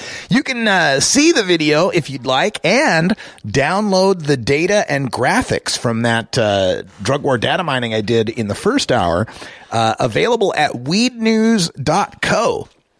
That's right. Weednews.co, a new blog that I'm a part of that is shooting up the charts as far as marijuana news goes. You make sure to make that a hyperlink, a bookmark in your, uh, in your folder there. Good Lord, I sound like my dad. Uh, bookmark that site, weednews.co. Get all the latest news and information every day at weednews.co.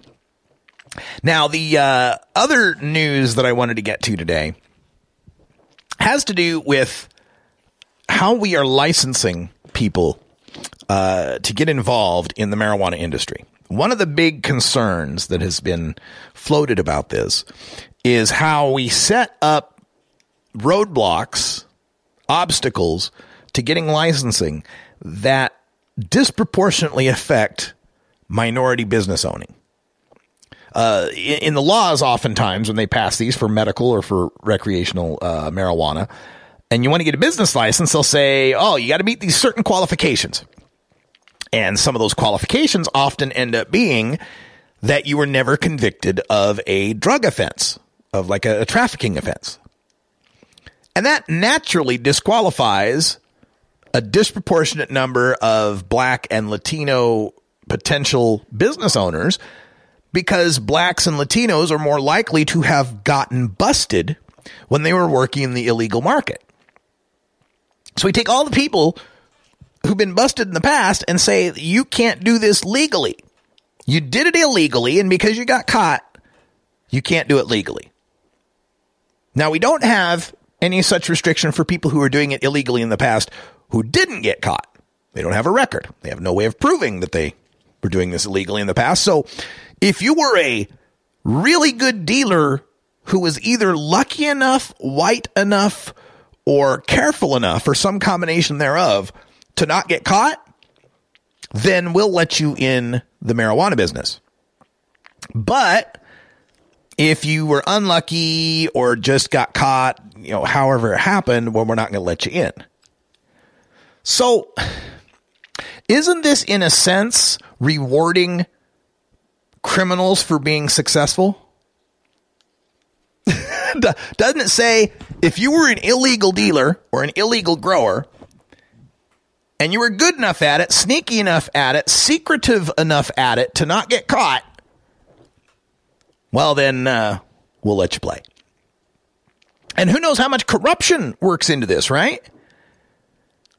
Maybe you were one of the, the big time players in the grow or the trafficking uh, illegally and had the kind of money to pay bribes to cops or to whoever to not get caught. Or maybe you were so successful at it that you did get caught, but you had the kind of money to afford the kind of lawyers to get that charge thrown off or or uh, expunged from your record. And you're allowed to play now in the in the legal marijuana market because you were such a good criminal and made so much money that we couldn't pin a crime to you. So we're rewarding the people who are the best criminals.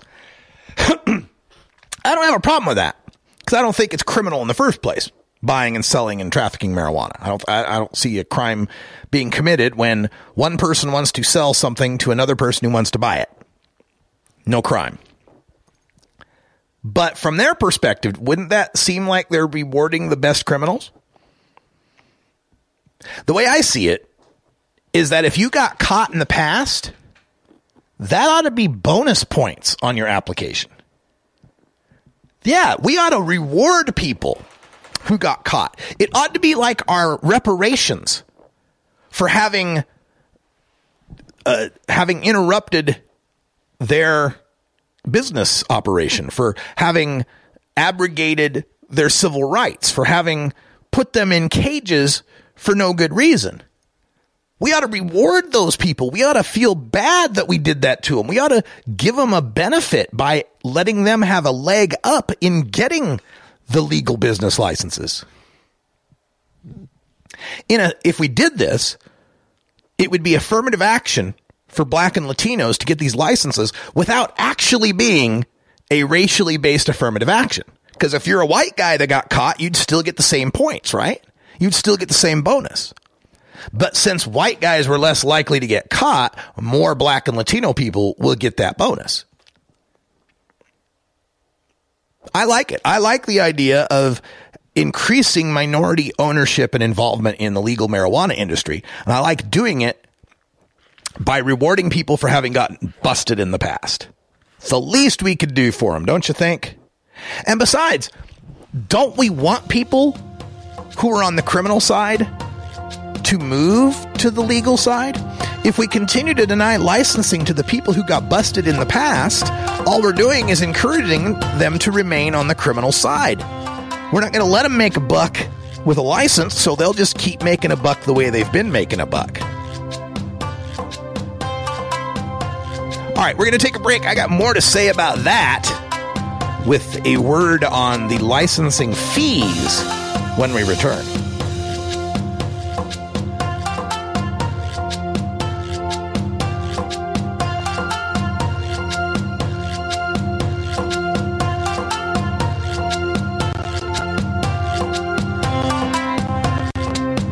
This is the Russ Belville Show on CannabisRadio.com.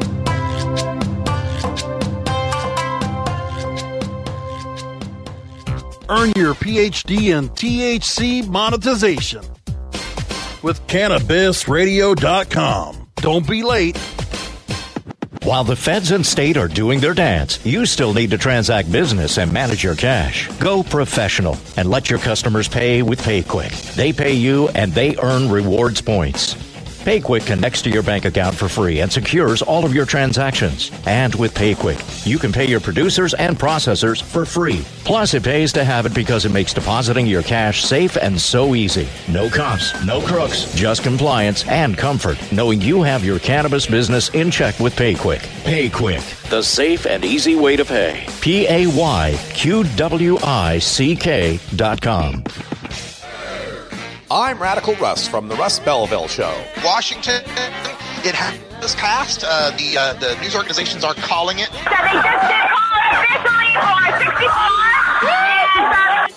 Tell everybody in the red states how great legal weed is. Yeah, yeah, looking forward to legal weed here in the state of Oregon. It's the Russ Belville Show, the NPR of POT, weekdays live at 6 Eastern, 3 Pacific, exclusively on CannabisRadio.com. This is the Russ Belville Show, annoying Kevin Sabet since 2012. Russ Belville Show is proudly sponsored by the Marijuana Business Association. The MJBA, called by NBC News the Cannabis Chamber of Commerce, is the fastest growing business association in the fastest growing industry in America. I've been working with the MJBA for years, and I personally invite you to join the MJBA. MJBA also publishes the popular MJ Headline News on Facebook and the MJNewsNetwork.com and Marijuana Channel 1 on YouTube. Visit MJBA.net for more details.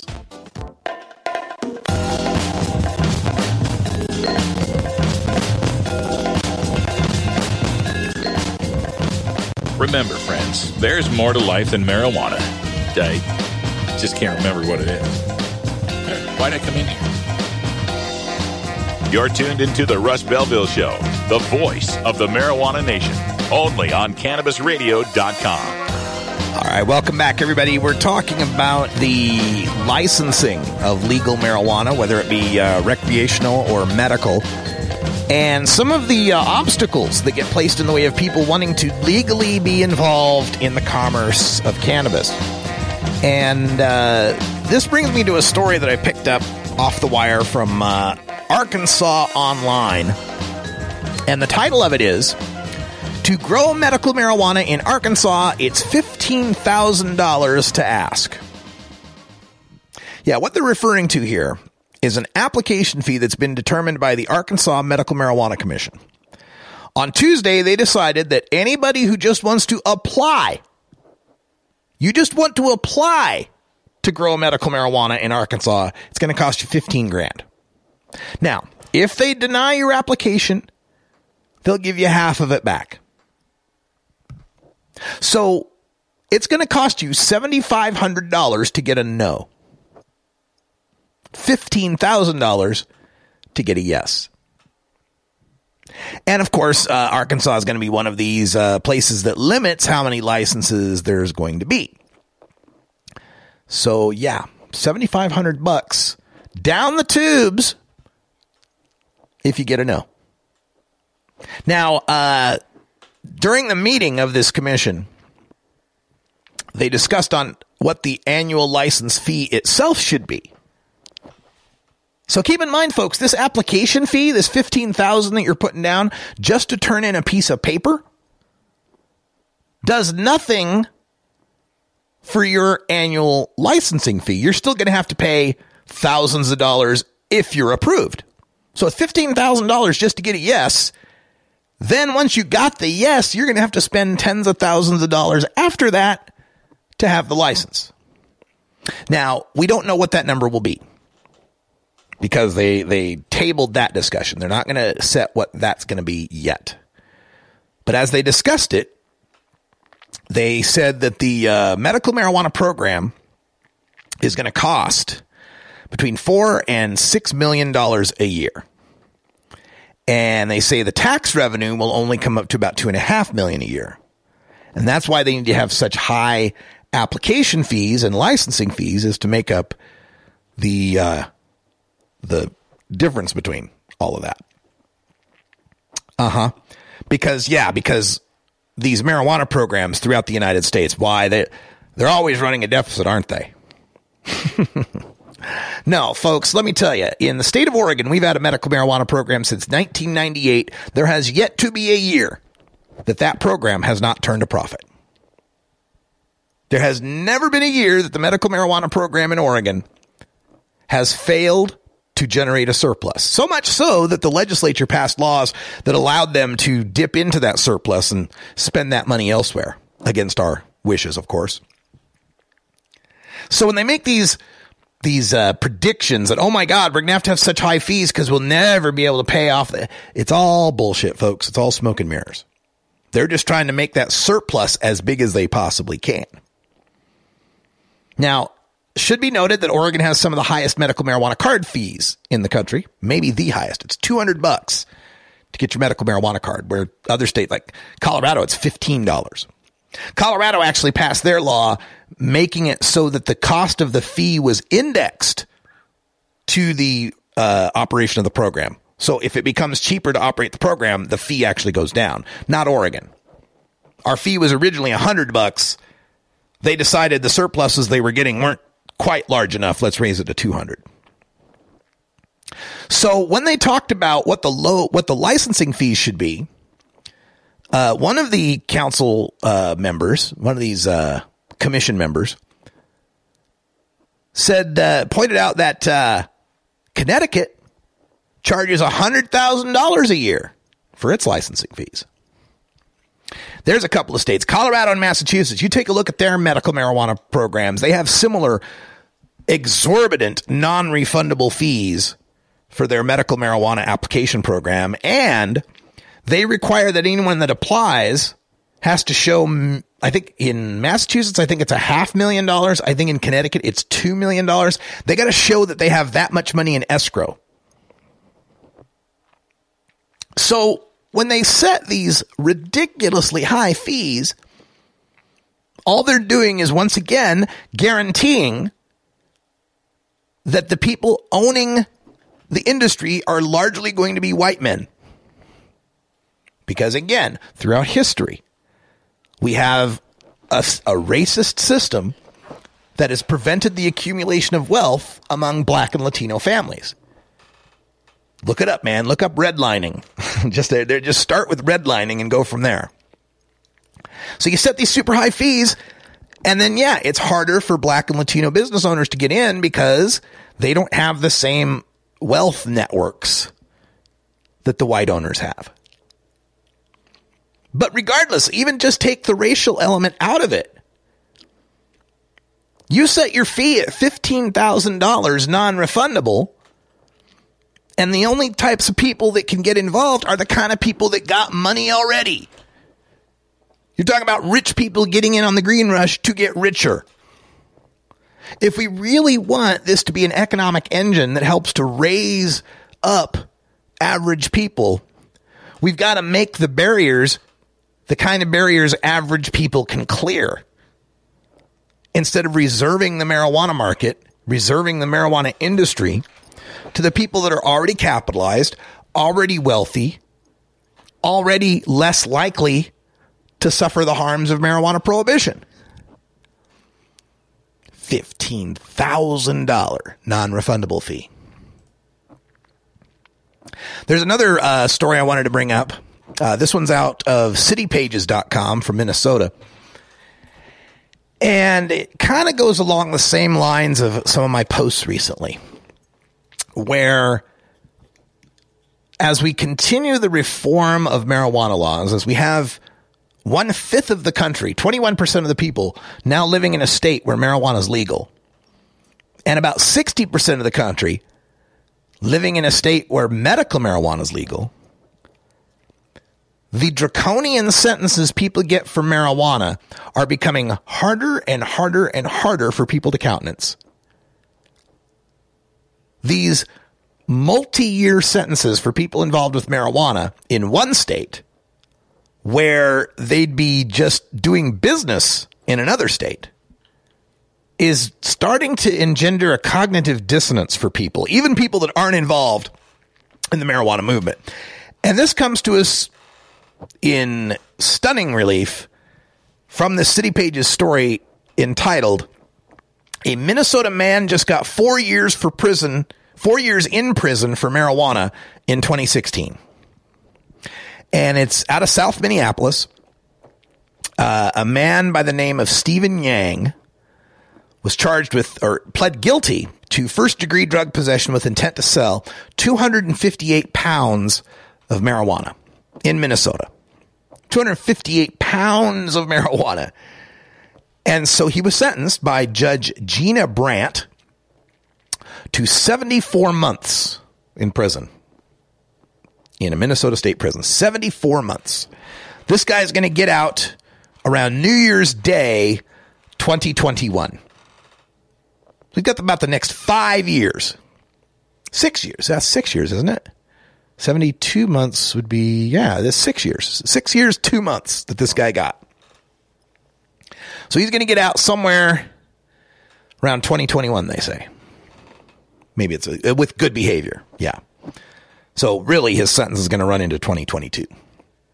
Let's see, six years in 2017 would be 2023. Hmm.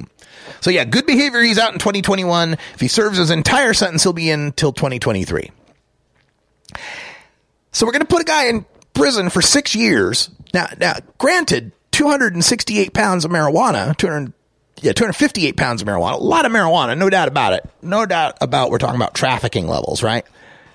But we're also talking about an amount of marijuana that in a Colorado or Washington or Oregon or Alaska pot shop would not really raise an eyebrow. We had four states pass legalization this year.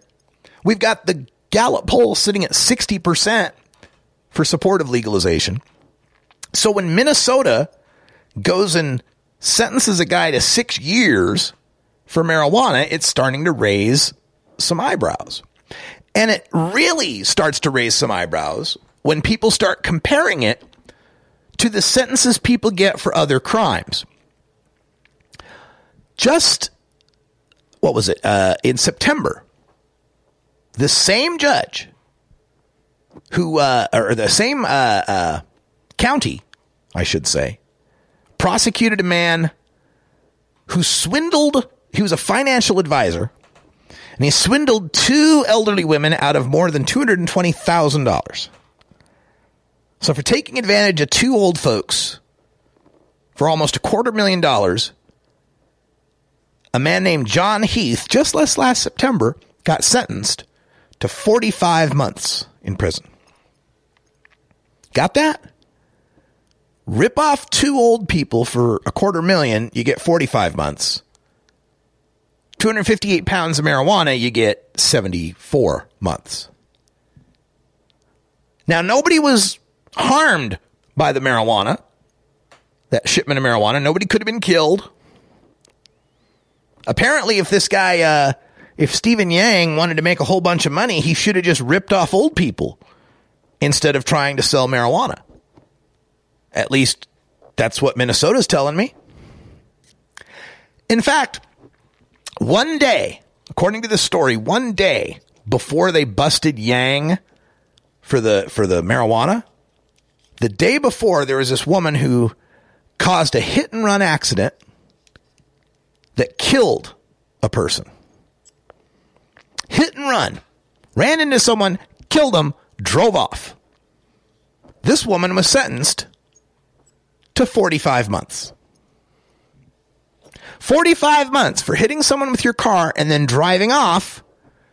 74 months for trying to sell marijuana. And it's just becoming more and more impossible for the average person to hear that kind of story and think that there's any sort of justice involved. It's just becoming more and more untenable for people to support this kind of injustice when they see pot shops in Colorado generating millions of dollars in tax revenue to build schools. When they see pot shops in Washington state generating millions and millions of dollars in revenue to help the state. How do you justify locking up rip-off artists and hit and run manslaughter causers, manslaughterers? How do you justify locking them up 45 months, locking up the guy for weed 74? Well, according to the Hennepin County attorney, why marijuana is 10 to 100 times stronger. I want to get some of that marijuana that's 100 times stronger. You got any of that? All right, we'll be back in just a minute. Stay tuned.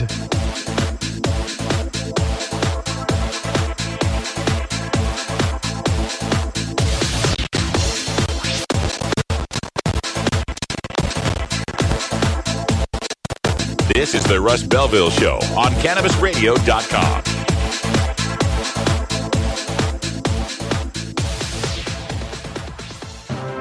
forwarding the cause of legalization and research of the growing cannabis industry one podcast at a time. The Cannabis Radio Network. Play as Ted Growing, expelled botany sophomore and the biggest grower in town, only on Weed Firm Replanted. Available on the App Store and Google Play. It's a lot of work being the biggest grower in town. Maintaining a room full of plants while dealing with a slew of eccentric customers? From a hardcore partier to the curious neighbor next door. Is anybody home? Help me expand my bud business by unlocking new strains, customizing my grow room, and completing challenges that you can't get enough of. Grow your empire so big you can see it from space. Low on funds? Don't worry. Weed Firm Replanted is free to download. Download Weed Firm Replanted for free on the App Store and Google Play today. Get growing, Mr. Growing.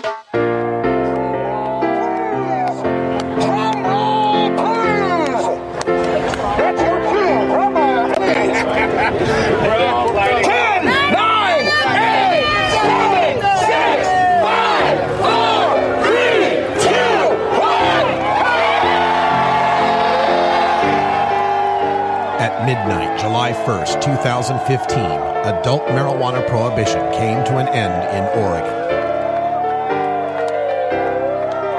Immediately, over 400,000 adults who consume cannabis responsibly were no longer criminals. This is what freedom sounds like. Brought to you by Portland NORML.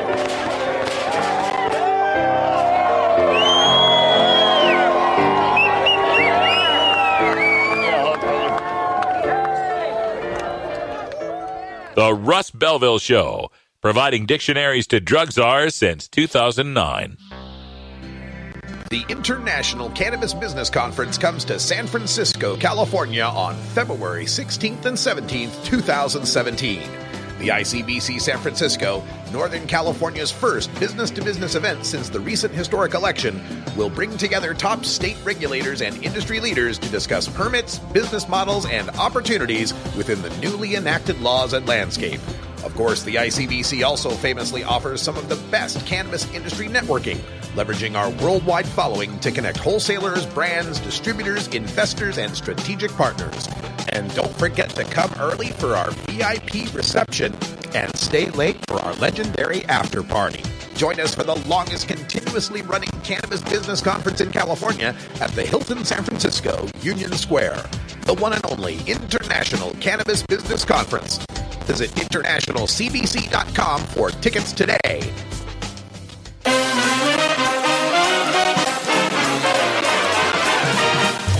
Warning hits taken on this show are larger than they appear. Do not try this at home. These people are professionals. or at least they pay me to say that. This is the Russ Belville Show on CannabisRadio.com. All right, welcome back, everyone. As we close up shop today, another bit of information about the applications for medical marijuana licensing. We talked about how the fees are too high. We talked about how the requirements are too onerous. And now we're going to talk a little bit about how much data is being sucked up in these because we just got news from CBS uh, out of Nevada where uh, the Nevada state government website has leaked the personal data on over 11,700 applicants for dispensing medical marijuana in the state. Each application, eight pages in length, includes the person's full name, home address, citizenship, weight, height, race, eye color, hair color, uh, driving license number, and social security number. Yep. This isn't a hack, folks. It, this wasn't hacked and released. This is just some bad programming on their website that allows someone who knows how to use Google the right way to be able to just suck up personal data, social security numbers on people. 11,700 people that have applied. And this is a part of a form, by the way, uh, that also requires that, that must be submitted electronically. Uh, Nevada does an all electronic sort of thing and is included with a fingerprint submission form. So people could link up your fingerprints with this social security number and your address and your name and your birth date and all your identifying information. How's that sound? Here we go, folks. Yet another way in which this treating marijuana as if it were plutonium having to track it from seed to sale and know every single detail about the people that are buying, selling, and producing it. Another example where this is biting us on the ass, where we are being treated differently than people that want to sell just about anything else out there. Or even if we uh, if we grant that maybe some other some other types of businesses require this level of uh, intrusion and inspection. They're not letting that information go out over their internet portals without enough security, are they? Heard any uh, data leaks from the people that uh, that that run uh, distilleries or breweries lately? People applying for liquor licenses or pharmacy licenses. Heard any major leak problems with them lately? Nope. Nope, don't see that happening very often. But with marijuana data, huh? What do you know? And keep in mind, folks, that some of the people that are applying for these dispensaries and such uh, might want that information to remain private, not just because they don't want people hacking their social security number and all that kind of stuff, but just because maybe public knowledge of them being in the marijuana industry hurts their other business opportunities, their other uh, areas in their life. 11,700. Amazing. All right, folks, that's all the time we got for today. Time flies when you legalize. Thanks for joining us here for our two hours of talk and data and analysis. Every day, at least every weekday that's not a federal holiday or a travel day, right here on CannabisRadio.com. For everyone here at Delta 9 Studios in beautiful legal Southeast Portland, Oregon, I'm Radical Russ. And until next time, take care of each other, tokers! This is the Russ Belville Show. The Russ Belville Show is blogging and podcasting daily at radicalruss.com.